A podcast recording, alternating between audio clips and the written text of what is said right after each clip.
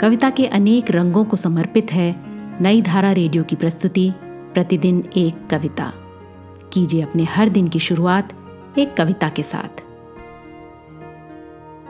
आज सुनिए अजय जुगरान की लिखी कविता, पिता के श्राद्ध पर। सुनिए ये कविता मेरी यानी आरती की आवाज़ में।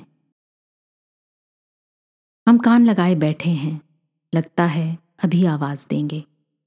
लेकिन नहीं, वो है ही नहीं। मस्तिष्क पर आघात से पहले वो पूर्णतः आत्मनिर्भर थे, या यूँ कहें, केवल अम्मा पर निर्भर थे। हमसे कभी कुछ मांगा ही नहीं, केवल ताश, शतरंज या कैरम खेलने का साथ छोड़।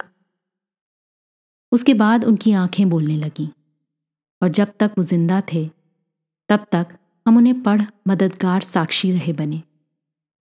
उनके लिए टीवी लगाकर उनके कमरे से आते जाते हालचाल पूछ उनका तकिया बिस्तर, दवा, पानी ठीक कर, उनके जूते, चप्पल, टोपी, छड़ी सीधे कर। हम फिर अपने कामों में व्यस्त।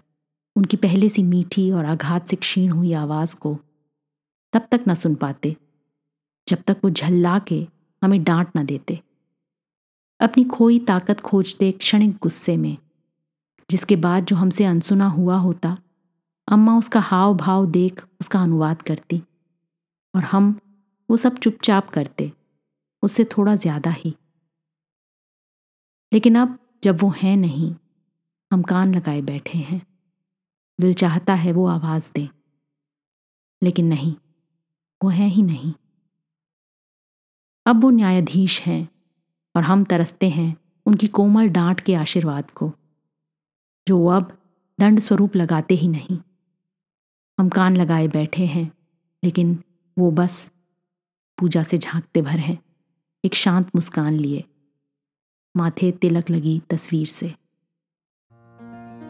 आज की कविता को आप पॉडकास्ट के शो नोट्स में पढ़ सकते हैं। आप जहाँ भी प्रतिदिन एक कविता सुन रहे हैं, वहाँ अपने कमेंट्स शेयर करना ना भूलें।